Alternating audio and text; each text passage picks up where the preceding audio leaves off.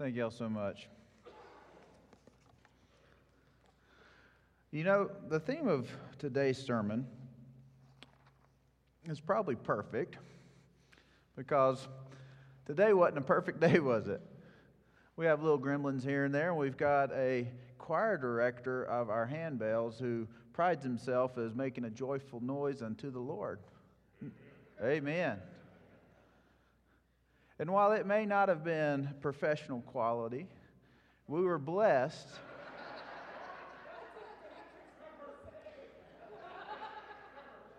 it hurt you. I was hearing it. but we were truly blessed by their talent that they shared with us today. Because it's not always about being completely perfect in everything you do but is it about being faithful to a God who's called you to a purpose? And their purpose today was to share their love of music and their love of God with the congregation uh, who was blessed by their talents. And so today we look at the second chapter of Joshua. And we're going to look at this entire chapter. We're going to do uh, some reading of Scripture back and forth. So uh, if you have your Bible, try to follow along. If not, it'll be up here on the screen. But today we look, well, let's start with a backstory. So, in the book of Numbers, if you can flip back there, chapter 25, we find Israel under the leadership of Moses. It says, Now Israel remained in the acacia grove, and the people began uh, to commit harlotry with the women of Moab. Doesn't sound good, does it? They invited the people to sacrifice, they invited to the people sacrifices of their God, and the people ate and bowed down to their gods. So Israel was joined with Baal of Peor, and the anger of the Lord was aroused against Israel. That, that's pretty common saying there. It says, Then the Lord said to Moses, Take all the leaders of the people and hang the offenders before the Lord out in the sun, that the fierce anger of the Lord may turn away from Israel. Pretty harsh there. And so Moses and the judges of Israel, every one, it says, every one of you kill his men who have joined Baal of Peor. And indeed, one of the children of Israel came and presented to his brethren a Midianite woman in the sight of Moses and in the sight of all the congregations of the children of Israel who were weeping in the door of the tabernacle of meeting. Now, when Phinehas, the son of Eleazar, the son of Aaron, the priest, saw it, he rose and among the congregation and took a javelin in his hand, and he went after the man of Israel into his tent and thrust both of them through, the man of Israel and the woman uh, through her body. So the plague had stopped among the children of Israel. Now, this seems harsh. This is a harsh punishment for their crime. But look what had happened. It says, Those who died in the plague were 24,000. Their sin had brought the punishment and wrath of God onto a community, so the punishment for the offender was quite harsh. Did you notice the location? An acacia grove. Also, Shittim. Yeah, I said that right. That's how you pronounce it. Now we take place under a new leadership, under Joshua, who had been commanded to be strong and courageous, to follow the word of the Lord. And it starts this way in chapter 2 of Joshua. Now Joshua, the son of Nun, sent out two men from the acacia grove, same place where they were before, generation back spies secretly, saying, Go view the land, especially Jericho. So they went, and they came to the house of a harlot named Rahab and lodged there. And it was told to the king of Jericho, saying, Behold, men have come here tonight from the children of Israel to search out our country. So the king of Jericho sent to Rahab, saying, Bring out the men who have come to you, who have entered your house for you have come, for they have come to search out all of the country. Then the woman took the two men and hid them. So she said, Yes, the men came to me, but I did not know where they were from. And it happened as the gate was being shut, when it was dark, that the men went out. Where the men went, I do not know. Pursue them quickly, for you may overtake them. But she had brought them up to the roof and had hidden them in the flax, in the stalks of flax, which he laid them in, or, in order on the roof. The men pursued them by the road to the Jordan, to the fords, and soon as those who pursued them had gone out, they shut the gate. so this is how this story starts. Same place. The people of Israel had commit harlotry. Plague comes upon the community. They had joined with foreign gods. Not only had they had joined with these people of the land who had lived there before they had entered, but they started practicing the same sacrifices and worship of this foreign God. They basically had already departed from the scriptures, from the teachings of Moses, from the deliverance that they'd received in the Exodus. And so we have a similar scene. We have a new commander, we have Joshua, and they sends out spies to search the land from the same place now they're going to the house of a harlot, house of prostitution. Now, when we read stories, we always bring own, our own set of lenses to the picture here. And, and, we already have in our minds these preconceived notions of what the house of a harlot may look like. Now, some of you uh, good Texans who like to watch Texan movies may have seen this. There's a Dolly Parton and uh, Burt Reynolds movie.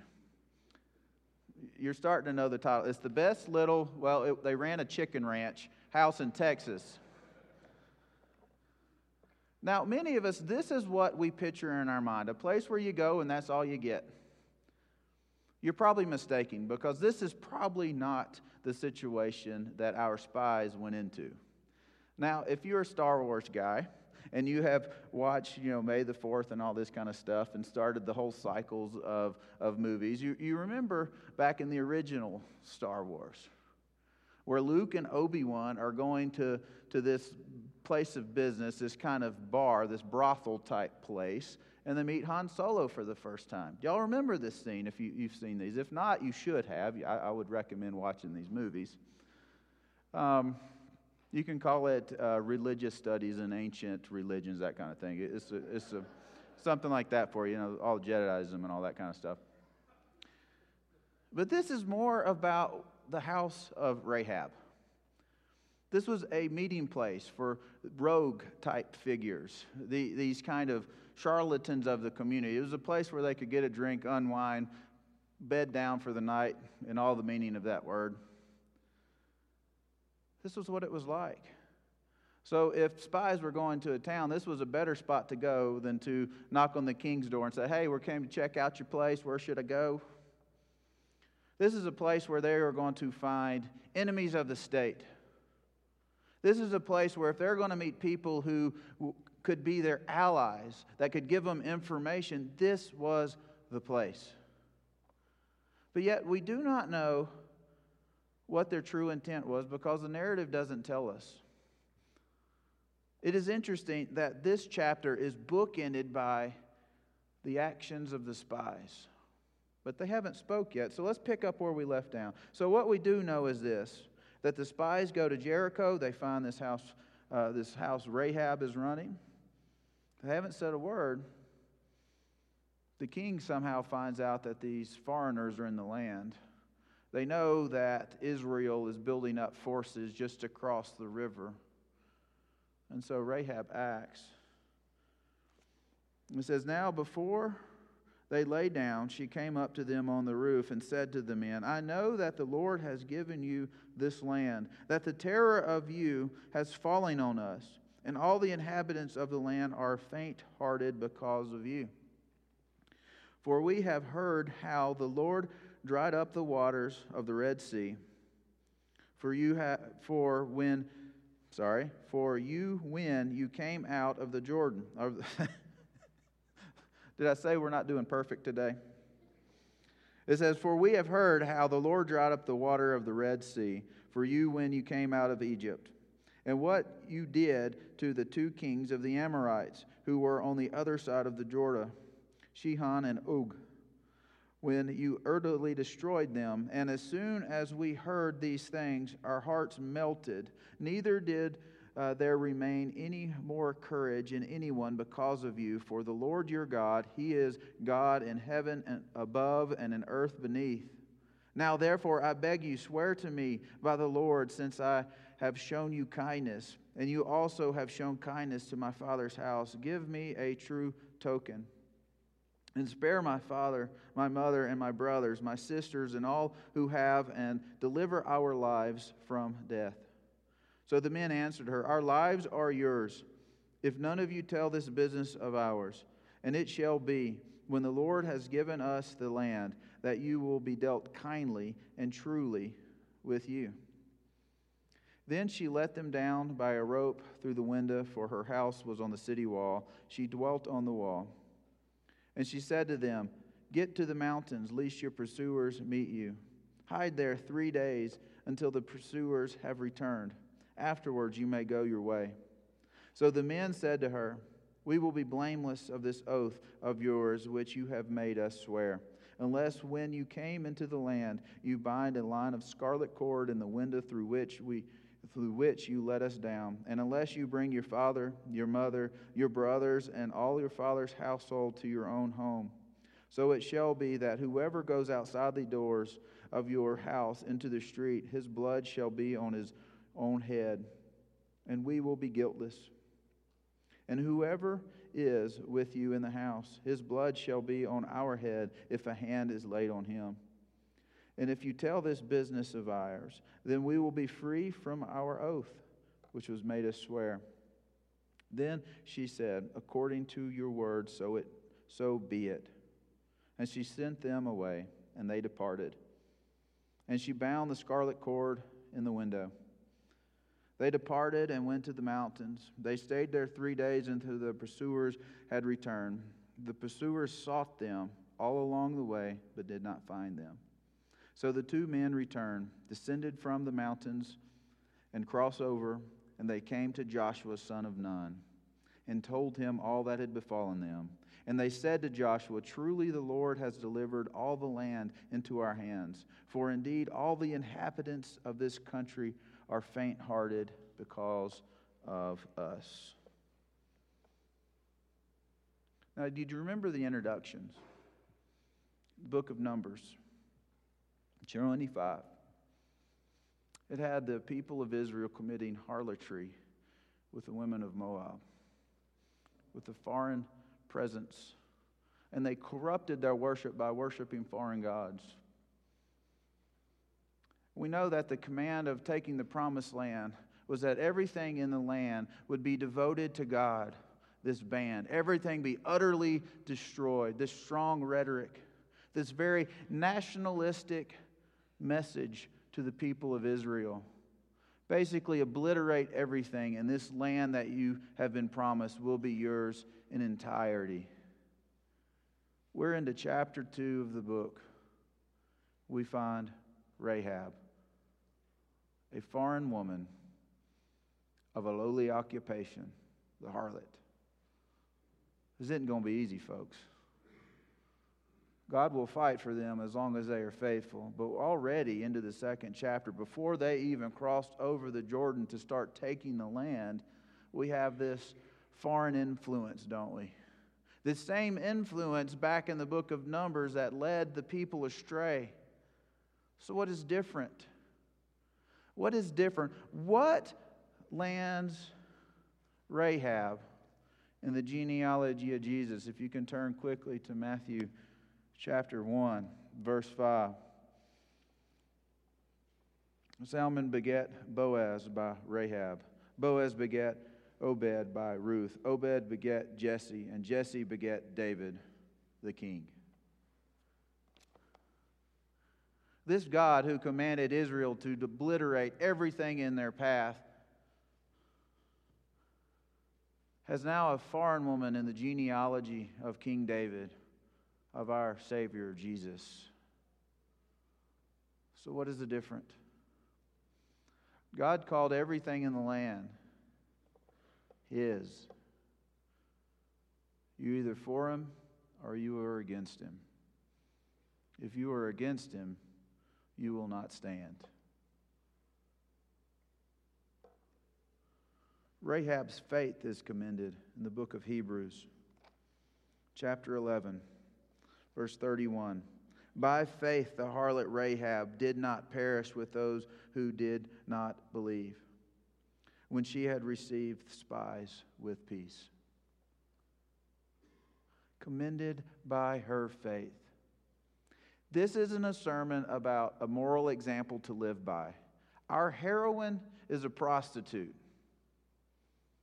This is an example about an ethical choice in life and how we should live a Christian ethics in life.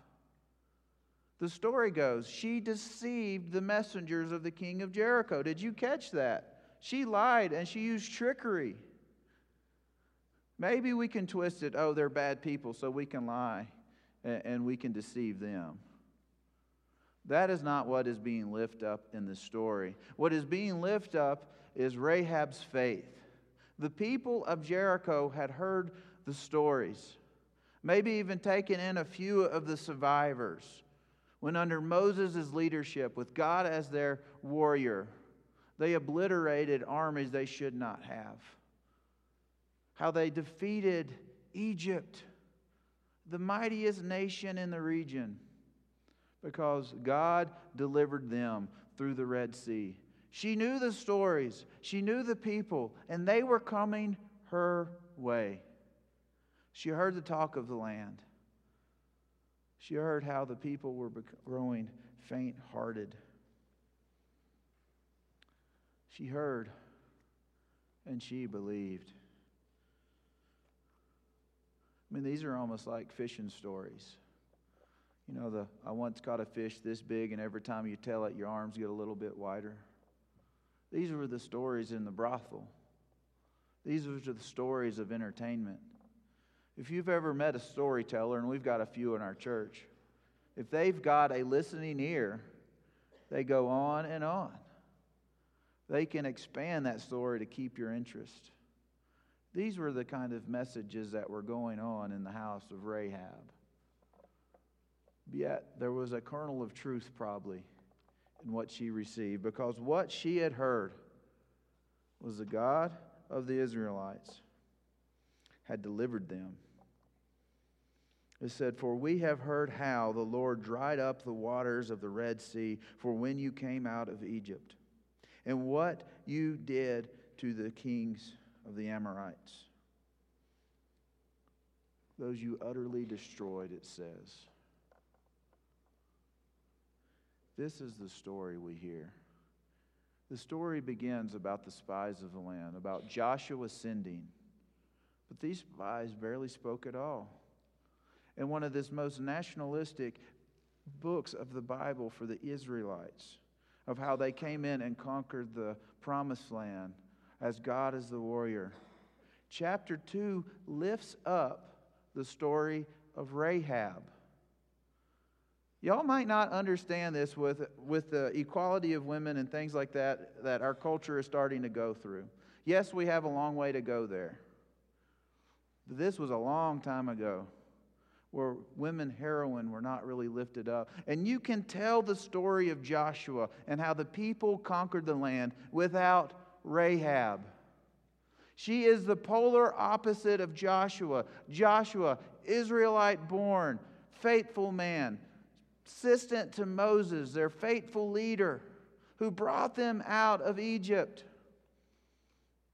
He had all the pedigree of being a leader. Rahab has all the pedigree of apostate, of someone who will lead them off course. But if we can see in Joshua what it means to be strong and courageous, we can also see in Rahab what it means to be strong and courageous. For she was the epitome of what it meant to be an Israelite. But yet, without her, the story of Jesus could not be told. For she is in the line of David. For she is recommended or lifted up because of her faith. for taking in these spies. These very spies who come to give report to Joshua that the land is ours. God has given us this land, it is ours to take. Generation passed. The spies came back and said, There are giants in the land. But now they are ready. They are ready because God has given it to them. When God said the promised land is yours, what he meant is the promised land belongs to anyone who has faith in me and is willing to do what it means to be my children. You may not think you're good enough to be a Christian. You may not understand the meaning of perfection. I was once taught what the idea of perfection is. The idea of perfection is meeting all expectations and going beyond them if you can. Perfection is different for each person, for whatever topic you're talking about. If you expect there to be some imperfections because of the type of material you're using to build a house, or a little bit of tolerant slop in building an engine, because that is it still fits the service tolerances of what you're doing it for, then you can do perfection. But if you see perfection as doing nothing ever wrong, to never making a mistake, to being the super Christian who reads their Bible every single morning, who says prayers throughout the day, who never has a bad thought about a fellow man or woman if this is what your idea of perfection is, you're setting yourself up for failure. For Rahab in this story is the idea of perfection. She came from a sinful, morally corrupt occupation. She had the wrong background. She was born in the wrong place. But yet she heard what the God of Abraham, Isaac, and Jacob did in the past for the children of Israel. She heard how he delivered them from the hands of the Egyptian through the Red Sea. She heard what he did to the kings of the Amorite. And now she looked across the Jordan and she sees those same people amassing their armies. And she knows what God will do to them. And she takes her opportunity and when those spies come into her house, she knows exactly who they are. And she does what she can in her power to spare her life and that of her family. She welcomes them, gives them a place of peace, uses a bit of deception to send those who pursue them in the wrong direction. And she makes a deal. She makes a deal with the people of Israel she changes her allegiance.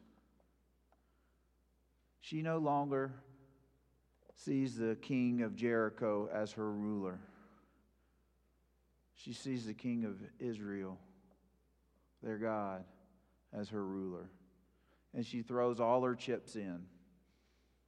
She doesn't know how it's going to pan out. She doesn't know if they will keep her word, but she knows something about their God. Their God is powerful and able to do it.